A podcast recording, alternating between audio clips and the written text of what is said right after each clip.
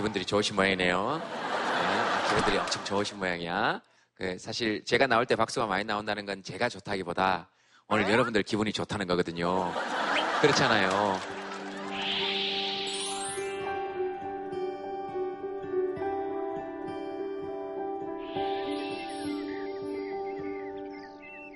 오늘은 아, 보기만 봐도 보기만 봐도 기분이 좋아지는 사람이나 어떤 거 툭 떠오르시는 거 그대로 딱 적으시면 돼요.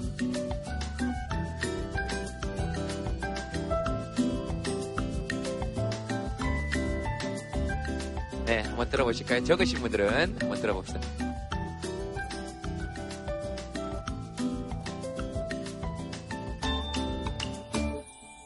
뽀로로 야한 생각 칼퇴 칼퇴 이런 거 소원이죠 요즘 아,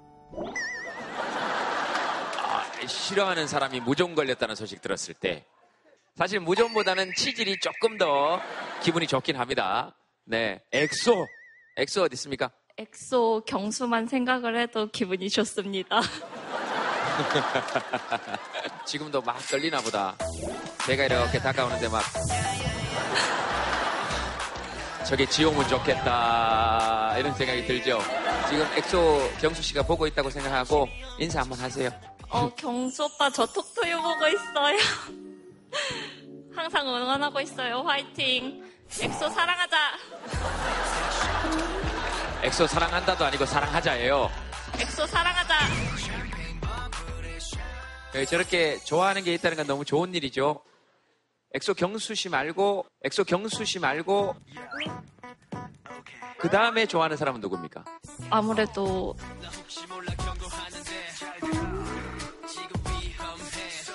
엄마.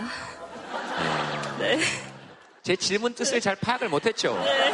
예, 무슨 말인지 잘 알겠습니다. 아직도 파악을 못한 것 같고 네. 아마 녹화 끝날 때까지 저분은 파악을 못하실 것 같습니다. 제 친구한테 물어보죠. 아, 아, 세 번째는 됐어요, 세 번째는 됐어요, 됐어요, 됐어요. 됐어요. 아니, 아, 됐어요. 세 아니? 아니, 아니, 괜찮아요. 됐어요. 네, 네, 괜찮아요. 네, 네. 세 번째 누군데요? 김재동 아저씨. 오빠. 오빠. 김재동 오빠. 예, 알겠습니다. 뻥이다 누구예요? 아, 뻥이다 누구예요? 뻥이라니요. 그렇게 얘기할 수 있는 거지. 굉장히 고맙게 생각합니다. 뽀로로. 뽀로로 한번 볼까요? 뽀로로. 아, 진짜 살려주세요. 지금 나보고 웃는 거지. 약간 느낌이 그런데, 어, 어쨌든. 뽀로로는 학교를 안 가잖아요. 그리고 예. 친구들이랑 사이가 좋지 않아요. 그리고 또, 놀잖아요, 맨날.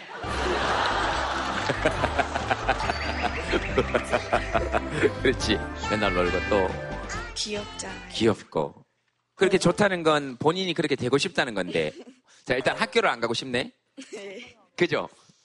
가요. 가요. 엄마가 얘기해 주세요. 학교 잘 안 가요. 아침에 열심히 깨우고 출근하면 선생님한테 문자 와요. 아직 안 왔다고. 아, 그래요. 선생님한테 문자가 와요. 좋은 선생님이다. 어, 그 선생님한테 감동해서 지금 우시는 거죠? 왜 우세요? 속상해서. 어, 뭐가요? 학, 다른 거 바라는 건 없고, 그냥 네. 학교 생활 잘하고, 네. 자기가 하고 싶은 거 하면서 살았으면 좋겠는데, 네. 졸업하고 나면 본인이 하고 싶은 걸 얼마든지 해도 사회적 제약이 그렇게 많지는 않을 텐데, 벌써부터 그걸 하 고 싶어서 학교를 이렇게 자꾸 빠지니까, 음, 지금은 준비를 해야 될 시기인데, 음, 그래서 많이 속상해요. 그렇구나. 아이고. 학교를 언제쯤 가요? 점심 때요. 점심 때요. 그래도 밥 먹으러 가네. 딸하고 언니는 전혀 사는데 불만이 없어요. 아, 내가 점점 뽀로로에 근- 근접해 가고 있다. 이런 생각을 하면서, 어, 그냥 자기는 좋아요. 참 다행이죠? 자기라도 저렇게 좋으면. 근데 엄마는 이제 속이 좀 상하시나 보다. 그러니까 수연이한테 엄마가 바라는 거는 학교 잘 다니는 거. 성적이 잘 나오는 거는 아니요. 성적은 그러니까 저 저도 중간 정도밖에 못했는데 사는데 지장 없더라고요. 네. 그냥 행복했으면 좋겠어요. 수연이가요? 네. 근데 수연이는 점심 시간에 학교 가는 게 행복한 모양인데요. 얼마나, 얼마나 예쁜 딸이에요. 엄마 갈게, 학교! 엄마 회사 가! 그래놓고 이렇게 자는 거예요. 이렇게 자다가, 이렇게 자는 거예요. 이렇게 자다가. 점심 시간에 학교 이렇게 가서 선생님한테, 선생님, 우리 엄마한테 문자 하셨다면서요? 감사합니다. 그리고 밥 먹고. 내일 아침에 일찍 일어날게. 그러죠, 또. 네. 내일 아침에 꼭 갈게. 그러죠. 어, 야, 대단하다. 그래서 많이 뭐라 그러십니까? 화도 내보시고. 처음에는 화도 내보고 했는데 저도 지쳐서 그냥 깨우다가 어. 깨우다가 출근 시간 돼서 출근하고 일자리를 바꿨거든요. 출근 시간이 좀 늦은 걸로 좀 더 깨워보고 가려고. 어, 그래요. 엄마가 가라 그럴 때는 어떤 마음이 듭니까? 학교 가기 싫어요? 조금 더 자고 싶어요. 조금 더 자고 싶구나. 몇 시에 잡니까? 수현이는? 물어봐도 됩니까? 잠드는 시간이요? 예? 네? 잠드는 시간이요? 예. 그, 그러니까요. 깨는 시간은 우리가 이미 다 알잖아요. 점심 시간에 깨신다면서요? 12시 좀 넘어서. 12시 정도. 그래도 전 졸려요. 그래도 졸리는구나. 네. 예, 잠이 좀 부족하구나. 학교 가면 스님한테 야단은 안 맞아요? 예. 학교 왔다고 칭찬해줘요. 내가 꿈에 그리는 학교야. 어, 어, 내가, 내가 학창 시절에 저런 학교와 저런 엄마를 만났어야 됐어. 얼마나 좋아요. 이야기를 들어보시면서 나는 좀, 그러니까 엄마 마음에 좀 공감이 된다. 저도 이제 딸들이 둘 있는데 딸이 행복한 게 제일 중요하잖아요. 그래서 아, 그런데 이제 좀 더 바른 생활을 하는 것도 딸의 행복을 위해서 중요하니까 네, 꾹 눌러놨더니 쓱 올라오셨네. 예, 네. 아 근데 그것도 좀 어, 교육을 해야 되지 않을까 그런 음. 생각이 듭니다. 여기 앞에 마이크 한번 줘볼까요? 여기 지금, 네 네 네. 네. 진짜 학교 가기 싫긴 해요. 아침에 네. 학교 가면 애들도 많고 시끄럽고 덥고 밥도 맛없고 네. 학교 가면 애들도 많고 시끄럽고 덥고 밥도 맛없고 서영이는 수연이처럼 할 수 있다면 점심시간에 가고 싶어요? 아니요 전 무서워서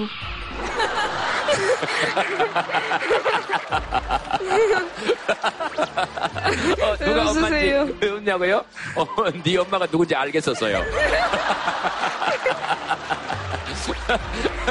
근데 아니, 지금까지 몰랐거든요. 아 진짜요? 예, 닮- 몰랐어요. 닮았- 예? 닮았는데 오, 안 닮았어요? 한 명은 교정하고 한 명은 교정을 안 했는데 어떻게 닮아요? 그, 서영이 어머님 의견 한번 들어볼까요? 어, 서영이 어머님 의견은 어떠십니까? 저도 같은 엄마라서 되게 어머니의 마음도 이해가 가더라고요. 근데 네. 요즘 학교에 이제 저희 딸을 통해서 학교의 생활을 들어보면 네. 학교 공부뿐만 아니라 친구들과 서로 관계 맺기도 힘들어해서 여러 가지 스트레스가 많아서 꼭 공부 때문에 학교가 가기 싫은 것이 아닐 수도 있겠구나. 공부 말고 아이들이 제일 힘들어하는 거 엄마 입장에서 보면 어떤 거 같으세요? 저희 아이도 중학교 2학년 때 친구들하고 사이에서 좀 힘들어하는 부분이 있었거든요. 그래서 제가 학교를 따라다닐 수도 없고 네. 너무 이제 대신해 줄 수 없으니까 제 문제보다 더 마음이 안타깝고 힘들더라고요. 근데 어떻게 잘 2학년을 그랜대로 이겨내고 3학년 때는 지금 잘 다니고 있는데 그 아이들의 그 학교 생활이 꼭 공부 문제 뿐만이 아니구나라는 거를 좀 많이 느꼈었어요. 네. 자, 한 분 정도만 더 한번 들어보겠습니다. 저는 네. 엄마가 더 이해가 돼요. 졸업을 하고 나서 회사를 다녀야 될 거 아니에요. 밥을 먹고 살려면. 그러면 그때 뭐 늦게 뭐 12시에 가면 잘리잖아요. 그러니까 습관이 들여야죠. 알았어. 아, 힘들지 않아요? 아, 힘들어도 많이 힘들어요. 그렇죠. 힘들어도 해야죠. 이렇게 얘기하려 그러다가 일단 힘들죠. 네. 어. 뭐 제일 힘들어요? 그냥 공부해야 되고 대학 가야 되는 거 생각하니까 너무 힘들어요. 막막해요. 아영이가 벌써 저런 걱정하도록 우리가 만들면 안 되는데 어, 그런 생각은 조금 드네요. 그리고 수연이가 밥은 먹고 살 것 같아요. 왜냐하면 지금 점심 시간에는 지속적으로 그거는 제가 마음이 좀 편하긴 하- 한데 제가 끝까지 수연이 편을 들어주고 싶은데 아저씨도 가끔 남들이 할 때 같이 이렇게 툭 발 드밀고 이렇게 같이 한번 다녀보는 연습을 하는 것도 괜찮아요. 사람들과 함께 생활하는 공간에서 함께 하는 일에 자기도 동참해보는 경험은 굉장히 소중한 경험이거든요. 그냥 엄마한테 하고 싶은 얘기 있으면 소연이가 그냥 한번 해주세요. 그냥 앞으로 학교 잘 갈 테니까 제발 아침에 좀 간지럼 좀 안 피웠으면 좋겠어요. 그래요? 앞으로 학교 잘 갈 테니까 뻥 치시네. 네, 엄마의 그런 아주 끝까지 딸을 믿어주는 태평스러움이 지금은 수연이가 점심시간에 학교 가는 걸로 나타나지만 수연이 긴 인생을 놓고 보면 아마 그런 엄마의 사랑, 그 다음에 닥달하지 않는 마음, 이런 것이 엄청나게 큰 자산이 될 거라고 저는 정말로 믿어 의심치 않아요. 네, 그런 마음이 듭니다. 네. 아, 또 이제 뭐 꼭 아이들의 얘기 아니더라도 본인이 그냥 어 생각만 해도 기분 좋아지는 거 이런 거 있었다. 누구 꼭 얘기하시고 싶으신 분이 있으시면 한번 얘기해 보시죠. 제가 요리를 전공하고 있는데 그동안 부모님한테 받은 것도 있고 이제 뭐 좀 마음적으로 빚진 것도 많이 있어서 취업을 해서 돈을 벌어서 이제 제가 부모님께 받았던 그런 것들을 좀 빨리 갚아드리고는 싶고 근데 이제 하고 싶은 요리를 해외를 나가든 밑바닥부터 시작하든 해서 그냥 제 가게를 하나 차리고 싶고 그런 네. 꿈이 있는데 거기 사이에서 좀 선택을 아직 못 하고 있는 상황입니다. 부모님한테 빚을 갚으려면 어떻게 하셔야 되는데요? 자금적으로나 아니면 뭐 이제 부모님께서 처음부터 낳고 길러주신 것까지 그냥 제 스스로가 그냥 평생 갚아드리고 싶은 마음이 있어서 어떻게든 네. 갚고 싶은 마음이 있습니다. 못 갚습니다, 그거. 어떻게 갚을 건데요? 갑자기 모유 수유 하실 겁니까? 혹시 평식 씨 얘기 들으면서 뭐 그냥 나는 이런 생각이 든다 하시는 분 계시면 부모들은 다 똑같은 것 같아요. 자식이 있는 자체로만으로도 부모는 행복하고 네. 자기 꿈을 위해서 어, 날개를 활짝 펴고 헐헐 날아갔으면 싶은 마음이 드네요. 근데 저 날지는 못합니다. 아, 사랑합니다. 근데 그 마음 날았으면 좋겠다는 그 마음이 무슨 마음인지 충분히 알겠어요. 따님 마이크 한번 잠깐 잡아보시겠습니까? 왜 우세요? 평식 씨 때문에?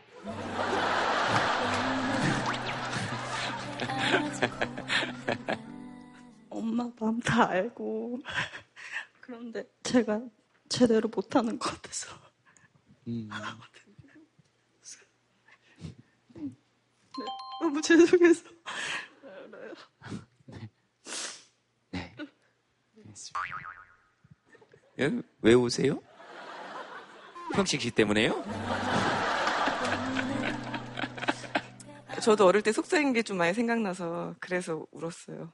저 어머니 하시는 말씀 듣고 저 우리 엄마도 그런 마음이었겠구나 싶어서 중3 때 학교를 점심시간에 갔어요? 저희 때는 혹시 그러니까 중고등학교 때 학교에다가 적금 달달이 있는 거 있거든요. 그거를 저는 그게 아닌데 어머니, 수연이를 얼마나 잘 키운지 아시겠죠? 어, 수연이 괜찮아요. 그리고 그렇게 학교 다닐 때 적금을 깨서 그런 분들 지금 여기 와서 잘 지금 또 엄마 생각하면서 그러잖아요. 그러니까 괜찮을 것 같아요. 아, 예, 알겠습니다. 여기 뒤에 수연이 옆에 있는 언니한테 마이크 한번 줘볼까요? 저쪽에서 멀리서 보는데도 대성 통곡을 하고 계셔가지고. 그냥 슬퍼가지고 아이고, 그냥 슬펐어요? 뭐, 무슨 생각이 들으셔서 그렇게 슬펐을까? 어머니가 계셨으면은 아니 저희 어머니가 계셨으면은 똑같은 생각을 하셨겠구나 생각이 들어가지고 눈물이 많이 났어요. 음, 어머니 어디 계세요? 하늘나라예요. 음, 하늘나라에 하늘나라는 괜찮대요? 네, 날씨가 되게 좋대요. 아, 그래요? 거기는 지진 피해 이런 건 없다 그러죠? 네, 아 엄마 생각이 나셨구나. 네, 그래 그랬겠구나. 그랬겠다.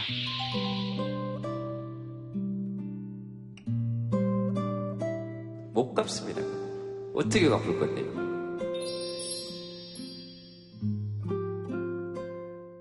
내가 엄마한테 아빠한테 좀 잘해야 되는데 너무 못하는 것 같아. 이런 생각하는 사람은 이미 그 자체로 이미 그 자체로 잘하고 있는 거예요, 사실. 진짜 불효자는 그런 생각 안 해요. 저 봐요. 오죽하면 요번에 저기 지진 났잖아요. 정말 농담이 아니고 우리 저희 집 14층인데요, 대구에 정말로 무너질 것 같더라고요. 그때 문득 든 생각이 그래 평생 엄마한테 잘 효도 못한 것 같은데 갈 때라도 이렇게 함께 가면 다행이거든. 어 정말 그런 생각 들더라니까요. 그래서 일단 뭐가 떨어지면 막 엄마 머리부터 이렇게 좀 덮어야지. 왼손으로 덮고 오른손은 아마 저를 덮었을 가능성이 조금 있는데 문득 정말 그런 생각이 들더라고요. 그러니까 그거 자체가 좋은 아들일 거라는 생각은 좀 들어요. 그죠? 엄마 아빠한테 하고 싶은 얘기 있으면 하세요. 부모님 앞에 자랑스러운 아들이 되도록 하겠습니다.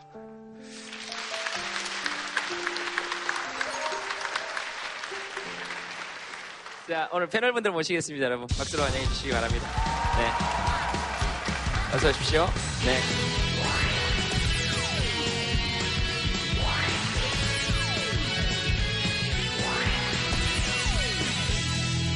첫 출연이시잖아요. 네. 네, 첫 출연이신데 어떠세요, 느낌이? 첫 출연인데 되게 편안한 것 같아요. 아, 네, 좋죠. 워낙 공연장처럼 그렇죠. 네, 공연 할 때 이렇게 밟지 않거든요. 오늘 무지하게 밝네요. 그럼 조금 그 부담스러우시게 조금 어둡게 그러면 조금 해드리죠 뭐. 요렇게 하셔가지고 요렇게 하셔가지고 요렇게 하면 이렇게 네. 조금 더 편안해진 것 같습니다.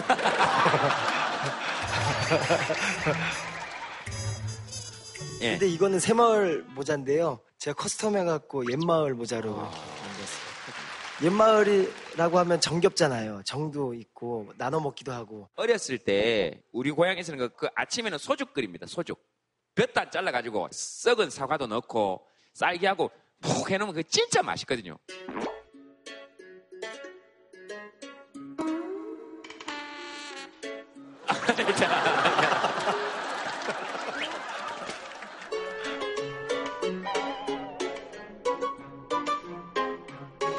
오늘 주제 저희 공개하겠습니다. 오늘 주제가요. 긴 하루입니다. 긴 하루. 긴 하루 그러면 긴 하루 언덕 저편에 그다음 모릅니다. 저. 그냥 거기까지만 알아요. 빨간 석양이 물들어가면 놀던 아이들. 저, 죄송한데 한, 한 옥타브 낮춰진 것 같은데. 이렇게 해도 끝에는 못 불러요. 네. 이렇게 해도. 네. 놀던 아이들은 걱정 없이 집으로 하나 둘씩 걸어가는데 나는 왜 여기 서 있나 저 석양은 이건 진짜 그 전인권 아저씨가 약간 목 쉬어서 여러분 여러분 뭐 이렇게 네, 제가 흉내는 못 넣겠습니다만 그 원곡은 근데 사실은 그 외국 곡입니다. 네. 근데 거기에 가사를 전인권 씨가 그렇게 입힌 거죠. 네. 뭐긴 하루 하면 떠오르시는 생각이나 거기에 맞는 시 같은 거 하나 있으면 먼저 한번 네 어, 이 시는 어, 최영미 시인의 행복론이라고 하는 제목의 시입니다. 어느 게 진짜 행복인지 한번 각자 생각하면서 들어주셨으면 좋겠어요. 사랑이 올 때는 두 팔 벌려 안고 갈 때는 노래 하나 가슴 속에 묻어 놓을 것. 추우면 몸을 최대한 웅크릴 것.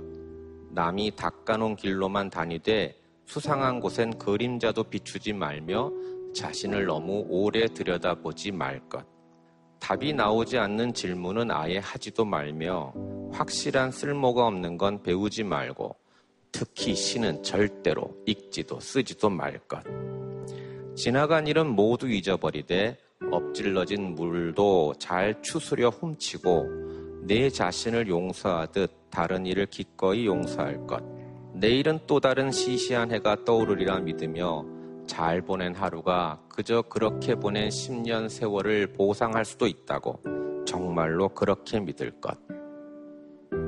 그러나 태양 아래 새로운 것은 없고 인생은 짧고 하루는 길더라. 인생은 짧고 하루는 길더라.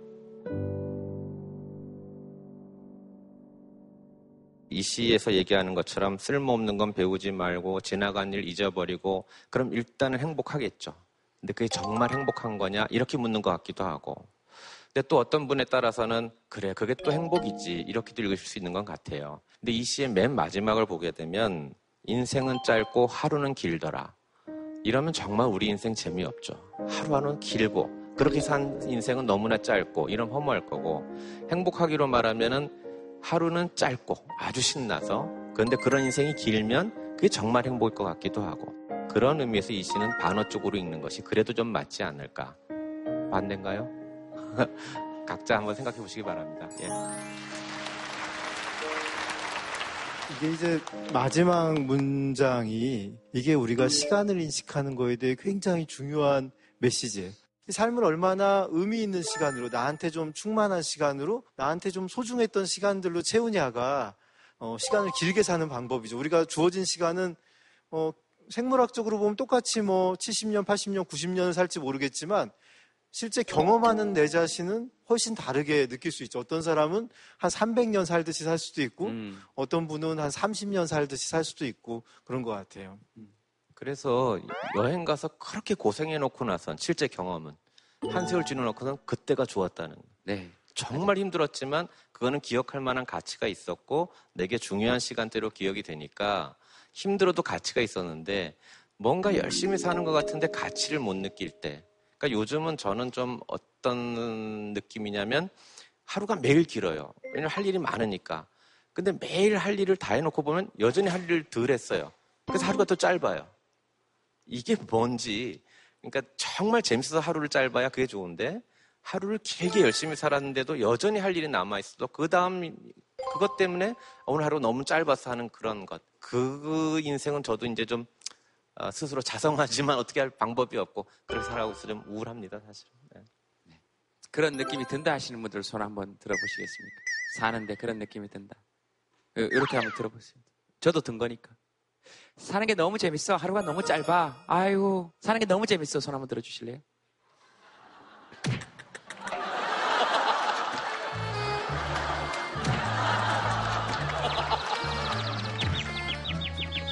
네, 손 한번 들어보세요. 사는 게 너 무 재밌어. 너무 짧아. 너무 즐거워. 수연아.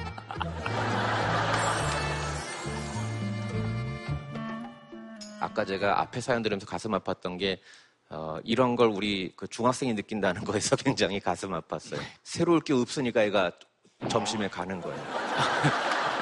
어, 시간은 더디 가고 어, 한 번 와서는 누, 눌어붙어 앉았고 아, 학교가 더 이상 신기한 걸 주지 않, 않, 않으니까 뭐 굳이 일찍 갈 일이 뭐 있나. 그래서 우리 애들을 빨리 저런 조로 상태로부터 좀 벗어나게 해줬으면. 근데 그렇게 새로운 걸 자꾸 이렇게 지향하다 보면 하루가 좀 짧을 수 있겠다라는 생각도 좀 드네요. 저 같은 경우는 이제 집에 마당에 앉아갖고요. 그 나무들이 이렇게 바다, 바람에 흩날리는 걸 보고 있으면 시간이 금방 가더라고요. 또 집에서 이렇게 산이 보이거든요. 그래서 산 이렇게 보고 있으면은 금방 또 저녁 되고 저녁 먹을 시간 되고 네, 그렇게 시간이 참 빨리 가는 것 같아요.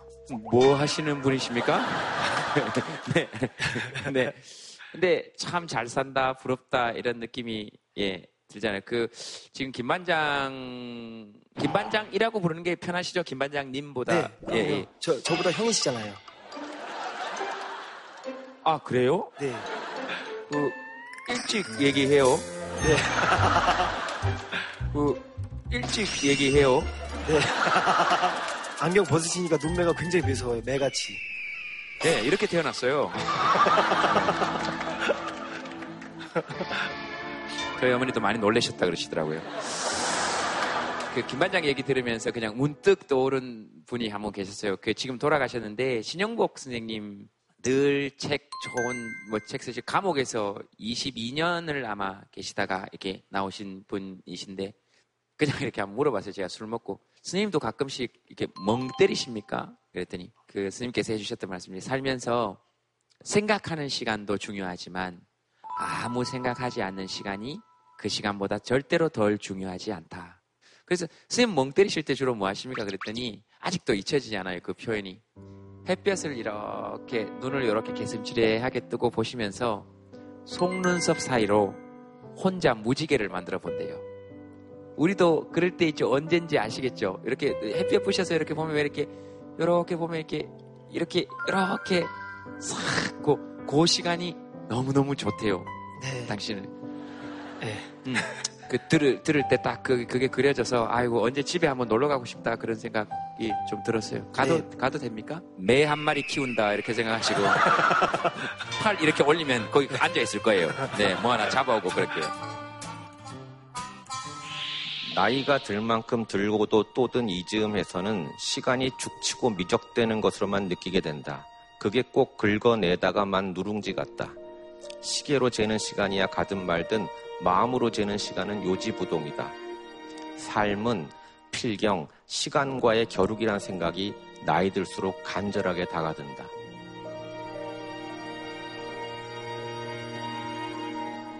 게스트 어, 모시겠습니다. 어서 오십시오. 네, 박수 부탁드리겠습니다. 박혀주십니다. 어서 오세요.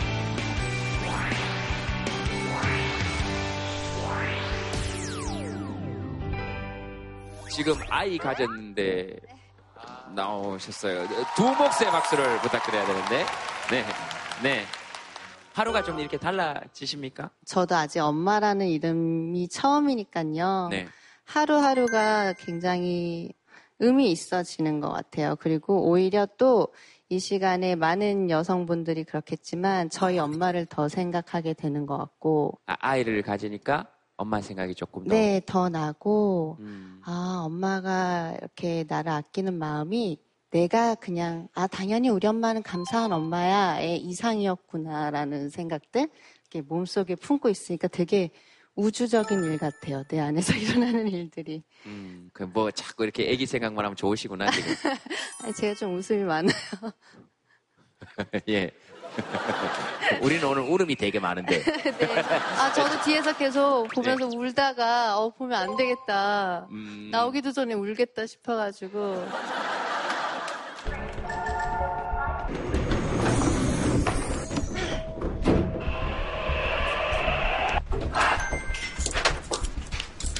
네. 웃음이 많은 효주 씨하고 효주 씨께서 사연 하나 골라봐 주시겠습니까? 흔들리는 대한민국, 무너지는 내 마음. 지진 혹시 경험하셨던 분 손 한번 들어보실래요? 느꼈던 분들. 네. 경주, 울산, 주로 경남, 경북이죠. 그러니까 저도 어, 처음 겪는 일인데 엄청 무서워하고 그래도 엄마랑 같이 마무리하게 돼서 다행이다 이런 생각을 하면서 엄마 괜찮아요 이렇게 얘기하면서 한참을 얘기하고 있는데 갑자기 삐 거리더라고요. 학교 점심시간에 가는 건 괜찮아요. 늦게 가는 건. 그러면 누구한테 피해를 줘요? 근데 늦으면 안 되는 게 있거든요. 저도 그날 포항에 있었거든요. 네. 제가 지금도 한 10일이 지났나요, 우리가? 10일 이후에? 네. 네. 근데도 매일매일 남편한테 오빠 그때 한 1분 정도 지진이 나지 않았어? 라고 물어보는 것처럼 그 길어봤자 5초라고 하는 말이 저는 너무 놀랍더라고요. 정말 너무 긴 시간 같아 있었거든요. 1초라는 게. 엄청 무서우셨죠? 네, 너무 무서웠어요. 사실 그 이후에 더 무서운 거는 몰라서 너무 무서워요. 그러니까 정보가 없으니까 또뭐 유언비어도 많고 괴담도 많고 근데 정확한 건 너무 없고 알려주는 사람도 없고 그게 더 무섭더라고요. 그래서 요새 특히 긴 하루라는 생각이 들고 그렇습니다. 혹시 사연 본인이 신청하신 거 아니시죠? 네. 사연 신청하신 분 어디 어디 계십니까? 그 지진이 났던 날 조금 그날 하루가 되게 길다고 느꼈었는데 아, 부산에서 이제 가족들이 경험을 한 거죠. 카톡에서 뭐 지진이다 지진이다 하고 나서 이제 내용을 확인하려고 채팅방이 있거든요. 네. 들어갔는데 음, 메시지가 오지도 않고 더 이상 가지도 않고 그래서 저는 이제 느끼질 못했으니까 음. 무슨 상황인가 싶어서 보통 N모 사이트 많이 가잖아요. 네네. 그래서 거기 접속을 했는데 음, 접속이 안 되고 국민안전처라는 그런 부처가 새로 생겨서 홈페이지 접속을 해서 정보를 얻으려고 했더니 이제 서버가 뭐 폭주해서 접속이 안 되고 네. 이제 그런 여러 가지 상황들이 굉장히 불안하게 다가오더라고요. 그 다음에 이제 어떻게 행동을 취해야 될지 이런 정보를 좀 얻고 싶은데 그런 게안 되, 안 되니까 되게 불안하더라고요. 그 저희 저 대구에 있을 때 지진 딱 발생하자마자 아무것도 안 됐어요. 메시지 안 되고 카톡도 안 되고 그 근처에 계셨던 분들의 공포는 거의 상상을 저- 초월해요. 그 정말로 마음의 준비를 했다니까요.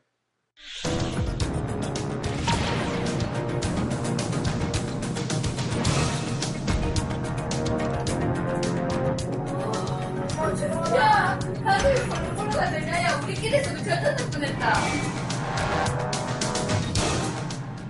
그 당시에 울산에 있었거든요. 네. 울산에서 이제 명절 휴가를 이틀 더 내가지고 집에 아버지랑 이제 집에 있는데 갑자기 웅 하는 소리가 들리고 나서 집이 막 4층 건물인데 4층 제가 4층 사는데 막 흔들리더라고요. 그러다가 다시 또 뉴스 보고 있다가 한 50분 있다가 다시 또 웅 소리가 나면서 더 크게 흔들리더라고요. 형이 이제 아버지 걱정된다고 뭐 누나 집을 딴데 가지 않겠냐 막 그런 얘기를 하더라고요. 근데 아버지는 아, 가는 게 더 무섭다고. 그래서 그냥 가만히 집에서 아버지랑 같이 이제 단둘이서 누워 잔던 제대로 잠 못 자고 한, 한 5시에 잠들었나? 그런 것 같아요. 그 여진이 계속 왔어요. 그죠? 효주 씨도 그랬죠? 그게 더 무섭더라고요. 네. 계속 언제 더 큰 지진이 올 수 있다라는 공포를 주니까 네, 많이들 밤잠을 설친다는 얘기를 들었어요. 여진 때문에. 네. 지진파 P파와 S파가 있을 때 P파는 빠르게 오고 실제로 피해는 적습니다. 근데 S파가 이제 본격적으로 활동하는데요. 그 S파가 와서 본격적으로 건물이나 인명 피해를 주기 전에 P파가 반드시 먼저 와서 신호를 주게 되어 있는데 P파가 움직일 때 이미 긴급 전화 문자나 지진 대피 문자를 발송하는 것이거든요. 그런 것까지 다 알려면 제동신 하루가 좀 짧겠어. 아니 근데 저는 이해하는 게 정말 그 지역에서 겪은 사람들은 저도 막 그런 걸 읽고 보고 찾게 되더라고요. 왜냐하면 알아야 그죠? 되니까. 네. 네. 우리 엄마하고 겪고 나니까 네. 읽어봐야 되고 네. 왜 이렇게 뭐- 늦게 오지? 맞아요. 네. 단어도 다시 한번 이 활성 단층이 뭔지 뭐 모르는 단어들도 많으니까 공부하게 되더라고요. 안 그러면 그 불안감이 해소가 잘 안 되니까. 이게 좀 약간 신뢰의 문제가 분명히 있는 것 같아요. 우리가 전체적으로 신뢰를 가지게 책임 있는 기관들이 행동을 하지 않다 보니까 평소에 믿음이 안 가서 그 중요한 메시지도 저건 분명히 충분한 메시지가 아니고 우리가 알아서 대비해야 될 거야. 우린 모두 다 약간 의병의 마음을 가지고 다 각자 살듯이 이렇게 살아야 되는 게 우리나라 사람들 일반적인 마음인 것 같아요. 좀 믿음이 서로 있다면 아, 여기까지만 준비하면 된다. 네. 여기 이상은 위험하다. 예를 들어 그런 식으로 정확한 정보를 주고 좀 실천을 해야 되거든요. 위험성에 대해서는 너무 확대하기보다는 국민들 각자가 실천할 수 있는 몇 가지만 반드시 이렇게 좀 제시를 해줬으면 좋겠어요. 고문이 힘들다 그러지만 고문보다 더 힘든 건 그 고문이 언제 끝날지 모른다는 거래요. 만약에 고문도 견디기 힘든데 오늘이 마지막이야. 그럼 오늘까지만 참으면 돼요. 근데 언젠지 모르니까 힘들다는 거거든요. 저는 고문 같은 건 상상만 해도 싫어요. 저는 혹시라도 뭐 들어가면 저는 바로 저는 얘기해요. 김재동이 시켰어요. 저는 바로 얘기해요. 내 몸이 훨씬 소중하지 내가 지켜줄 가치가 없어요. 지진 참 그 공포가 큰데 그보다 더 문제는 이제 또 어떻게 돼야 돼? 이게 언제 끝나는 거야? 뭐가 진실이야? 이것 때문에 더 힘들어지는 거죠. 정말 뭐가 팩트고 거기에 따라 어떻게 대비가 되는지만 알면 우리가 피파 에스파 모르고 사는 게 그게 가장 행복한 나라겠죠. 오늘 김한님 처음 나오신 날에 주제가 이렇게 조금 무겁네요. 네, 근데 어 우리가 지금 사는 얘기 하는 거니까요. 예, 되게 뭐 무겁지만 않은 것 같아요. 꼭 해야 될 얘기가 아닌가 싶어요. 굉장히 신뢰감이 가요, 사람이. 그죠? 똑똑한 김종민? 똑똑한 김종민?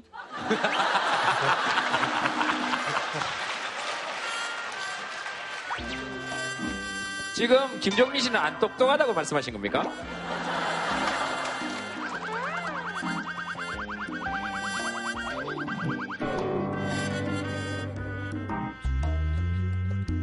열심히 일을 한다고 하는데 또 질책만 듣고 이러면 되게 힘드실 거 아니에요. 거기 지금 일선에서 근무하시고 있는 공무원분들, 기상청, 국민안전처 이런 데 계신 분들에게 예, 여러분들이 박수 한번 보내주시면 좋겠습니다. 그 다음 사연 하나. 어, 김 반장님 오늘 처음 나오셨으니까 네. 반장님께서 하나 골라 주시겠습니까? 다음 예. 사연이요. 네. 거짓말같이 길었던 12월 32일. 사연 보내 주신 분 어디 계세요? 어, 저기, 남자분. 안녕하세요. 네. 잘 오셨어요. 어, 저 호반의 도시 강원도 춘천에서 왔습니다. 긴 하루가 주제라서 어, 이 사연을 쓰면서도 어, 되게 비극적인 하루였고 절- 아직도 아버지는 절망적인 하루를 긴 하루를 보내고 계셔서 어, 말할 수 있을까 망설였는데 이제 춘천에서 의왕까지 의왕 온 김에 의왕이면 예. 의왕 이렇게 된거 예, 한번 얘기를 해보겠습니다. 어, 의도하신 거라면 충분히 성공했고 아, 괜찮네요. 너무 어. 떨려서 긴장을 한번 풀, 풀어보는 의미에서 네. 근데 의왕 할 때 반응이 조금 늦게 왔을 때 굉장히 좀 저릿저릿했죠. 끝났다. 네, 여기서 끝났다. 의왕 오신 김에 예. 이제 저는 이제 흔히 예, 요즘에는 이제 흔해졌지만 이제 편부모 가정에서 이제 자랐거든요.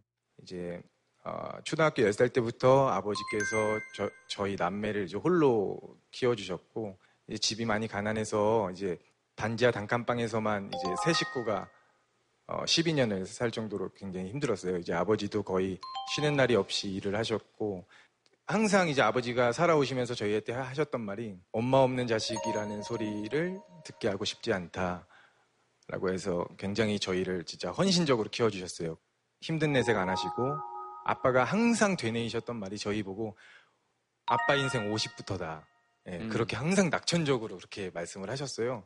이제 저희 집도 좀 살만해졌어요. 저희 제가 군대 갔다 오고 저도 직장 생활을 하게 됐고 제 여동생도 직장 생활을 하고 아버지를 도우면서 이제 세 식구가 어느 정도는 이제 평범하게 살아갈 수 있겠다라는 희망이 생길 때쯤이었는데 정확하게 2012년 12월 31일 날 아버지께서 이제 출근 준비를 하시고 출근길을 나서시다가 아, 심장 쪽에 이제 혈관이 이제 터지시면서 그 자리에서 그냥 이제 쓰러지셨어요. 근데 이제 아버지 말을 빌려보자면 어, 온몸은 이제 말을 듣지 않고 목소리도 나오지 않고 그, 그 순간 이제 아버지가 손만 움직일 수 있는 상황이셨다고 하셨는데 땅바닥에 있는 핸드폰을 겨우 집어서 단축번호 1번을 누르신 거예요. 그게 저였고 못난 아들이 그 전화를 못 받았죠. 그러니까 아직도 아버지가 그때 얼마나 그 전화를 하면서 간절했을까? 그 생각하면 아직도 좀 아, 많이 마음이 아픈데.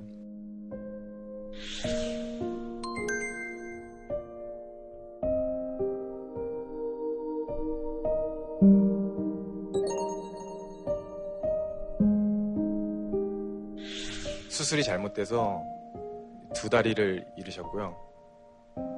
하반신 마비 그리고 대소변도 가리시지 못하는 상황이 돼서 지금 1급 장애인 판정을 받으셨어요. 근데 나중에 어느 정도 시간이 한 10시간 이상이 지나고 나서 가만히 생각해 보니까 아버지가 계속 그렇게 50 아빠 인생 50대부터다라고 얘기하셨는데 그날 2012년 12월 31일이 지나면 1월 1일이 되면 아버지가 그때 딱 50이 되시던 날이었거든요. 아빠가 그렇게 꿈꿨던 50대를 지금 한 5년이 지났어요. 2012년이면 그 절반쯤 되는 시- 세월을 지금 집에서만 계속 예, 누워 계시거든요. 제가 아버지 이제 수발을 들고 있는데 솔직히 저도 힘들지만 가장 힘든 게 이제 아버지의 그 초라한 뒷모습을 봐야 되는 거랑 아버지가 항상 저희한테 너무 미안해 하시고 내가 너네한테 또 짐만 된다. 이렇게만 얘기하시니까 그 부분이 너무 마음 아파서 솔직히 아버지가 여태까지 해주신 것만 해도 좀 너무 자랑스럽고 존경스럽고 고맙거든요. 그래서 아버지한테 다 괜찮다고 정말 다 괜찮다고 방송 빌어서 얘기해드리고 싶고 네, 위로의 박수를 좀 쳐드리고 싶어요.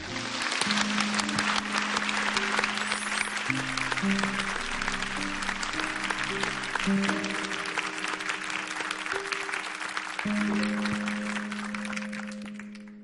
아버지가 이렇게 살아오신 세월, 그 다음에 아버지 모습이 이렇게 우리 마음속에도 이렇게 막 그려지죠.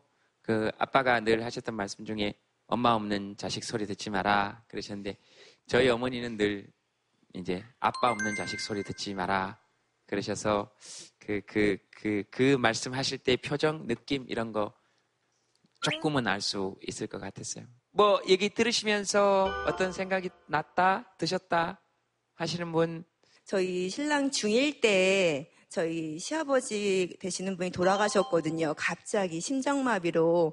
그래서 저희 어머님이 중1, 그다음에 초등학교 5학년, 그다음에 초등학교 3학년을 이렇게 홀로 키우셨거든요. 외할머니가 삼남매를 키워주셨고 저희 시어머니는 식당 일을 하셔서 20년을 그렇게 떨어져서 살았거든요. 근데 지금은 너무나도 삼남매 너무나도 잘 컸고요. 그러니까는 인생 길게 봤을 때 초년은 너무나도 힘들고 고생스러웠지만 지금은 누구보다도 행복하고 그런 걸 보면서 한참 인생 공평하다. 지금은 너무나도 이렇게 힘들고 그렇지만 어, 너무 멋지셨어요. 서른밖에 안 됐는데 어, 뭔가 꽉 찬 느낌, 너무나도 많이 가지고 계신 느낌이어서 지금은 너무 힘들지만 앞으로 더 풍요롭고 행복하게 잘 살아갈 수 있지 않을까? 그래서 정말 충분히 응원해드리고 싶습니다. 마이크 조기 한번 드려보겠습니다. 저희 한분 정도만 얘기 더 듣고요. 저번 말씀이 너무 공감되는 게 저희 어머니께서 이제 2년 동안 아프시다가 돌아가셨는데 어, 마지막에는 너무 괴로우셔가지고 이제 물도 못 드시고 너무 통증이 심하다 보니까 가시는 게 맞겠다 싶을 정도로 너무 괴로워하시다가 가셨는데 어, 지금 드는 생각은 집에 왔을 때 정말 그렇게 너무 아프신 어머니라도 계신다는 게 정말 좋겠다라는 생각을 정말 많이 하거든요. 그런 아버지가 계신다는 것 자체만으로도 지금은 힘든 게 아니고 너무 좋은 거라고 말씀드리고 싶었어요.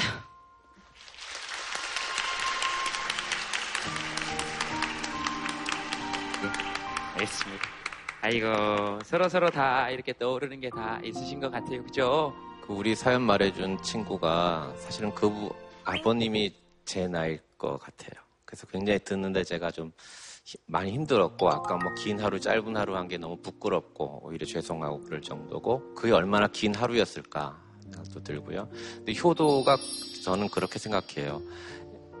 아기일 땐 아기다운 게 효도예요. 그죠? 그러다가 아기가 아이가 점점 자라서 어른스러워 보이면 그게 또 효도예요. 아, 이 자식 어른 됐구나. 그러고 나선 정말 부모님이 늙고 병원에 드셨을 땐 그땐 진짜 어른의 모습으로 자식이 아버지를 보살펴 드려야 돼요. 그래서 그 아버지가 나한테 고맙다라는 말을 해 주셨을 때가 그게 가장 지금도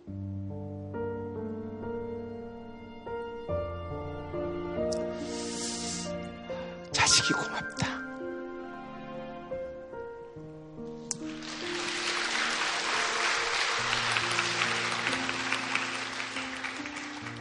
여기 있는 게 참 너무 감사하다는 생각이 지금 계속 들어서요. 이렇게 한 분이 어떤 이야기를 하시고 또 같은 일을 겪진 않았지만 그 비슷한 이야기로 또 이어져서 누군가한테 또 위로를 할 수 있고 또 우리 선생님께서도 또 이러한 얘기로 서로 위로가 되고 응원이 되고 이렇게 하나 돼서 얘기할 수 있고 눈물을 나눌 수 있다라는 게 음, 저는 굉장히 감동인 것 같아요. 그런 생각을 했어요. 네.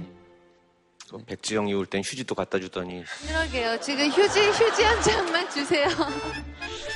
아이고 그 나 우리 엄마 아빠 작은 놈이 자꾸 생각나요.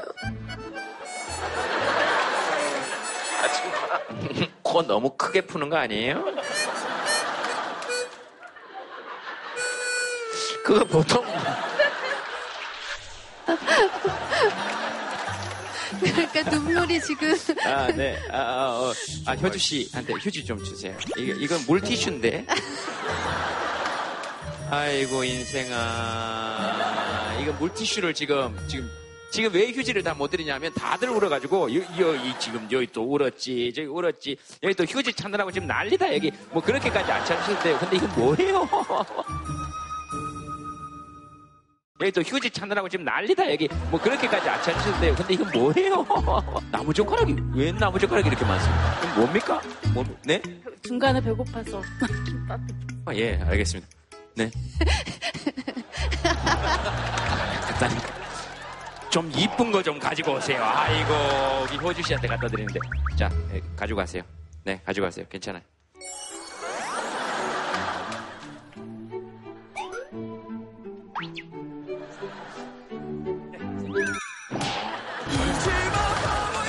예, 왜냐하면, 아, 알겠습니다.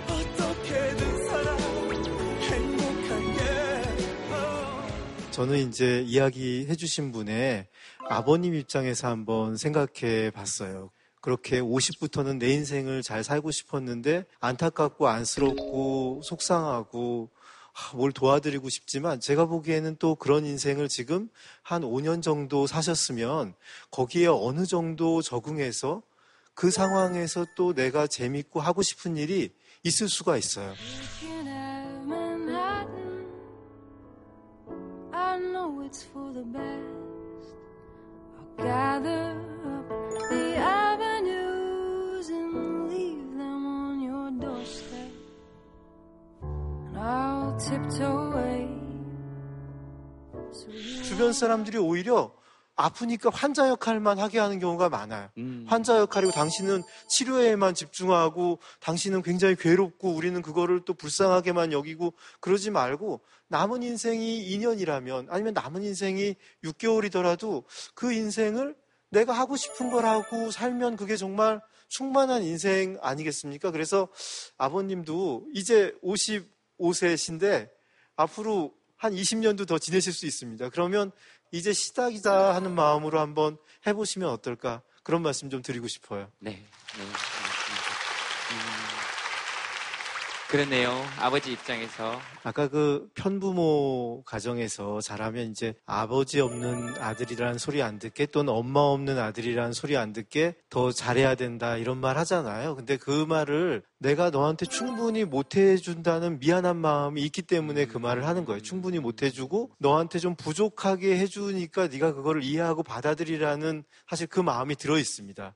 그 말이 좀 해로운 이유가 뭐가 있냐면 너는 부족함이 있다는 부모의 불안감이 전달이 돼요. 살다 보면 여러 상황이 올 수도 있는 것 같아요. 이혼도 할 수 있고 아니면 사고도 날 수 있고 이런 상황에서 아이한테 그걸 설명할 때 그럴 수도 있다. 괜찮다. 부족한 게 있는 게 인생이다. 대신에 이 부족한 대로 우리도 같이 힘을 합쳐 살아보자. 그렇게 살면 더 잘 살 수 있다. 이런 식으로 아이한테 말씀들을 해주시면 좋겠다. 얘기를 좀 드리고 싶어요. 네. 아, 네.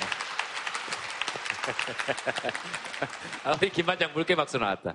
어, 김 반장님 혹시 지금 좀 이렇게 딱 부르면 좋을 것 같다 이런 노래 하나 있을까요? 노래가 뭐가 있을 것 같냐? 그 좀 돌아보게 된달까요? 네, 그런 시간이 참 되는 것 같아 갖고 그 돌아보게 되는 그런 노래를 한 곡 해보면 어떨까 싶습니다. 네.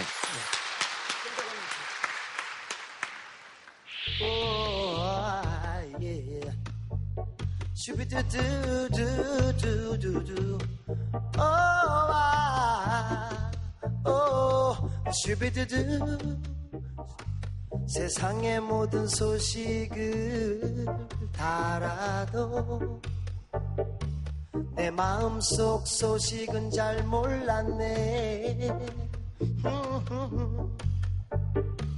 혹시나 길을 잃지는 않을까 하는 마음에 내 곁에 너 또한 보이지 않았네. 오 혼자 있는 이 시간 온전히 혼자인 시간. 지나쳤던 지난 날 돌아보게 되네. 난 늘 항상 충분했었고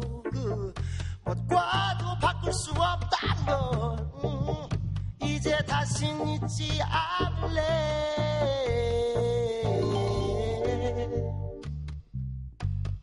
혼자 걷는 이 시간. 두 발이 땅에 닿는 이 시간. 오, 오 나를 만나는 소중한 이 시간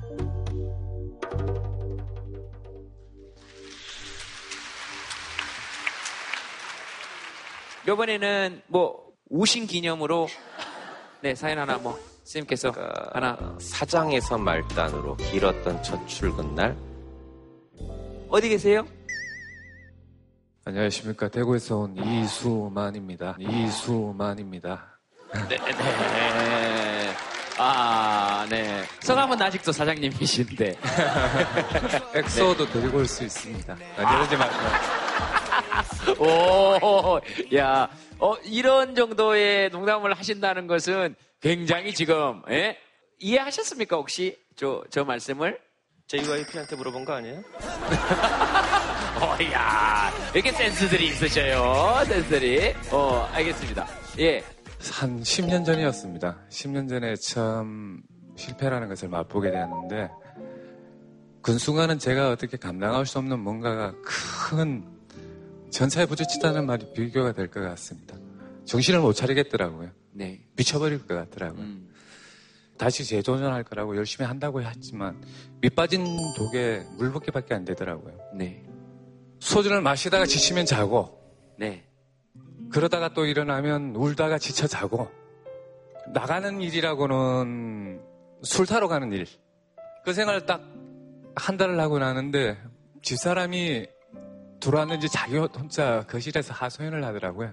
왜, 한 집안의 가장이 왜 이렇게 무책임하게 이렇게 누워있냐는 말조차도 안 했던 사람이 목 놓아 울더라고요. 아, 이래 있으면 안 되겠다 싶어서 밖으로 나가자. 그러다가 어딘가 일자리를 한번 찾아보겠다는 그런 생각이 들더라고요. 아는 지인한테 부탁했습니다. 어디 할 만한 데 없냐? 힘든 일인데 할 수 있겠냐고. 그때 그 당시에는 너무 절박했고 간절했기 때문에 뭐 어떤 일이든 가지지도 않고 하고 싶더라고요. 짐은 무겁고 다리는 떨어지지 않고 자존심은 상하고 내 자신이 너무나 자괴감이 생기더라고요. 내 세상에서 그렇게 긴 시간은 처음 느껴봤습니다. 시간이 안 가더라고요.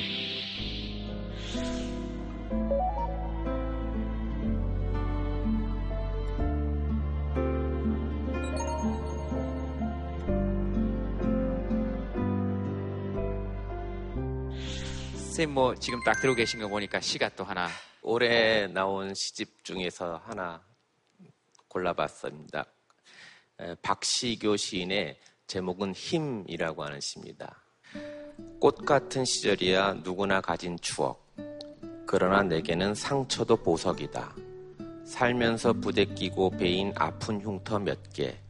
밑줄 쳐 새겨둔 듯한 어제의 그 흔적들이 어쩌면 오늘을 사는 힘인지도 모른다. 몇 군데 옹이를 박은 소나무의 푸름처럼. 어제와 살던 그대로 오늘을 살면서 내일을, 내일이 바뀌길 기대하는 것처럼 어리석은 것도 없죠. 어쩌면 오늘 하루 힘들게 보낸 이 긴 하루가 있어서 내일의 짧은 하루가 있는 건 아닐까. 그렇게 좀 우리의 상처들을 견뎌보는 우리의 옹이를 박은 그래서 소나무처럼 푸르러지는 그런 삶을 축원해서 한번 소개해드렸습니다. 효주 씨도 잘 안 됐을 때 그런 경험 혹시 있을 수 있잖아요. 저도 배우 생활 하면서 좀 많이 일이 없거나 그럴 때가 많아, 많이 있었었어요. 그러면 이제 성인이니까 경제적으로 돈도 벌어야 되고 하는데, 네. 그러면 제가 TV도 나오고 영화도 나왔는데, 네. 뭐, 어디 가서 일을 해야 되지? 막 이런 고민들을 참 많이 했었었고, 용기 내서 해보자 하고 했는데 가끔 아르바이트 하면 뭐 어디서 나오신 분 아니에요? 막 이렇게 물어보면 물어보실 수도 있잖아요. 뭐 TV에서 나왔는데 영화에서 본것 네. 같은데 이러면 네 나왔어요. 저 내 배우예요 하면 되는데 참 그걸 인정하고 얘기하기가 괜히 부끄러워지고 막 그런 시간들이 있었거든요. 그래서 말씀 들으면서 그런 시간들도 기억나고 스쳐 지나가고 하는 것 같아요. 그러시면서 되게 공감이 많이 되셨겠네요. 네, 길었던 하루였을 것 같아요. 그런 첫 출근이. 네. 네. 어쩌면 오늘을 사는 힘인지도 모른다. 몇 군데 옹이를 박은 소나무의 푸름처럼. 여러분들 공통사연 하나 적어보겠습니다. 내 인생 가장 짧은 하루. 오늘 거하고 조금 다를 수 있겠는데요.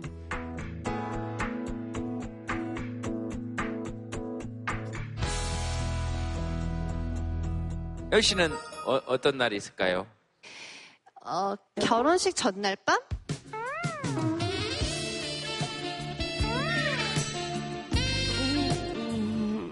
열 씨는 어, 떤 날이 있을까요?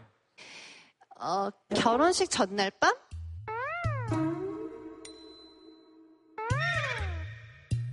아, 그게 뭐 결혼해서 그런 아쉬움 그런 게 아니라요. 네네. 어, 저희들은 아무 말 안 했어요. 아니 네. 아니 제가 부모님하고 같이 살았었거든요. 결혼하기 전에 옷을 이렇게 정리를 하다가 그냥 옷장 속에 들어갔어요. 엄마 아빠랑 참 오래 지냈던 공간들이었는데 그냥 모든 게 되게 한순간 같았던 음. 순간이 확 와서 울컥해서 사실 옷장에 들어가긴 했었는데 그러니까 마지막은 아니지만 마지막인 것 같은 되게 오래 살았지만 너무 한순간이었던 그걸 막 느꼈던 그날 밤이어가지고 음. 저한테는 그 시간이 참 짧았던 것 같아요. 근데 뭐니 뭐니 해도 저는 개인적으로 제 여자친구와 있었던 하루인 것 같아요. 정말 짧은 시간이었겠죠.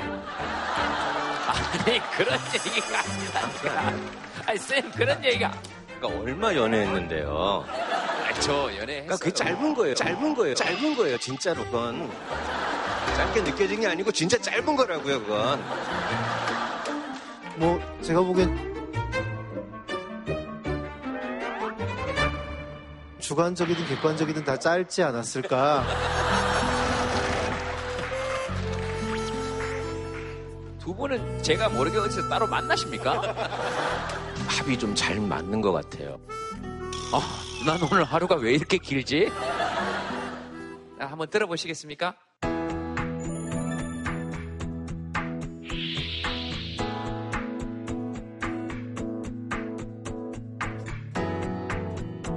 여행 마지막 날 엄청 짧죠. 그렇죠. 호감남과 썸 탄 날, 드라마 정주행한 날 이런 날 짧습니다.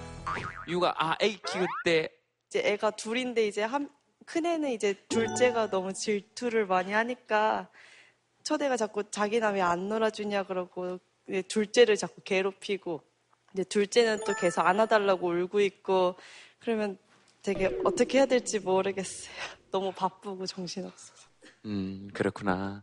어, 그런 이야기 잘 들었고, 남편은 지금도 그런 얘기를 들으면서 내가 뭘 안 도와줬지? 약간 억울한 그런 표정이 보이긴 하지만 자기의 죄과를 지금 조금 알아가는 과정인 것 같고, 그래서 남편 뭐 짧게 한마디 하시죠. 열심히 잘 도와주겠습니다. 어, 그래도 난 당신 마음에 든다? 매의 눈을 가지셨네?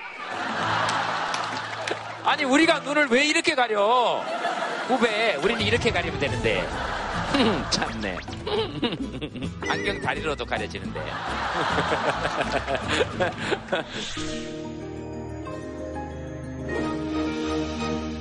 이제는 말할 수 있다. 여보 나도 꽃 좋아해. 5년 전 이야기거든요. 예, 예. 내일 제 생일이었어요. 그러니까 다음 날. 예. 그래서 신랑한테 자기야 내일 무슨 날인 줄 알아? 하고 물어봤어요. 저한테 하는 말이 내일 출근하면 니네 회사에 준비가 다 되어 있을 거다 그러더라고요. 그래서 좀 미안하더라고요. 아 꽃바구니가 내 책상에 있겠구나 하고. 근데 없더라고요. 설마 아 진짜요? 없었어요. 한 번도 꽃을 받아본 적이 없어요. 아 그 뒤로도 한 번도요. 그러니까 네, 여태까지. 결혼하신 이후로는 단 한 번도 꽃을 네. 받아보신 적이 없네요. 네, 저는 정말 꽃이 좋아요.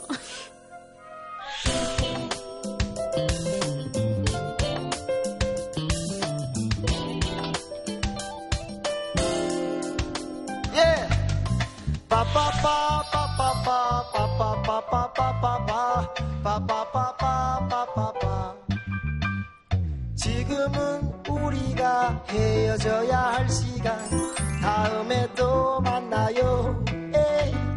지금은 우리가 헤어져야 할 시간 다음에 다시 만나요. 헤어지는 마음 웃으면서 헤어져요. 우리 또 만날 날을 기억하면서 웃으면서 안녕해요! 지금은 우리가 헤어져야 할 시간 다음에 또 만나요. 지금은 우리가 헤어져야 할 시간 다음에 다시 만나요 다음에 다시 만나요.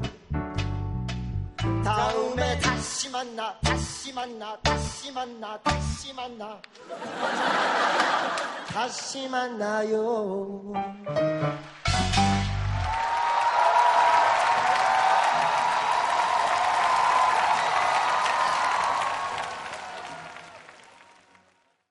JTBC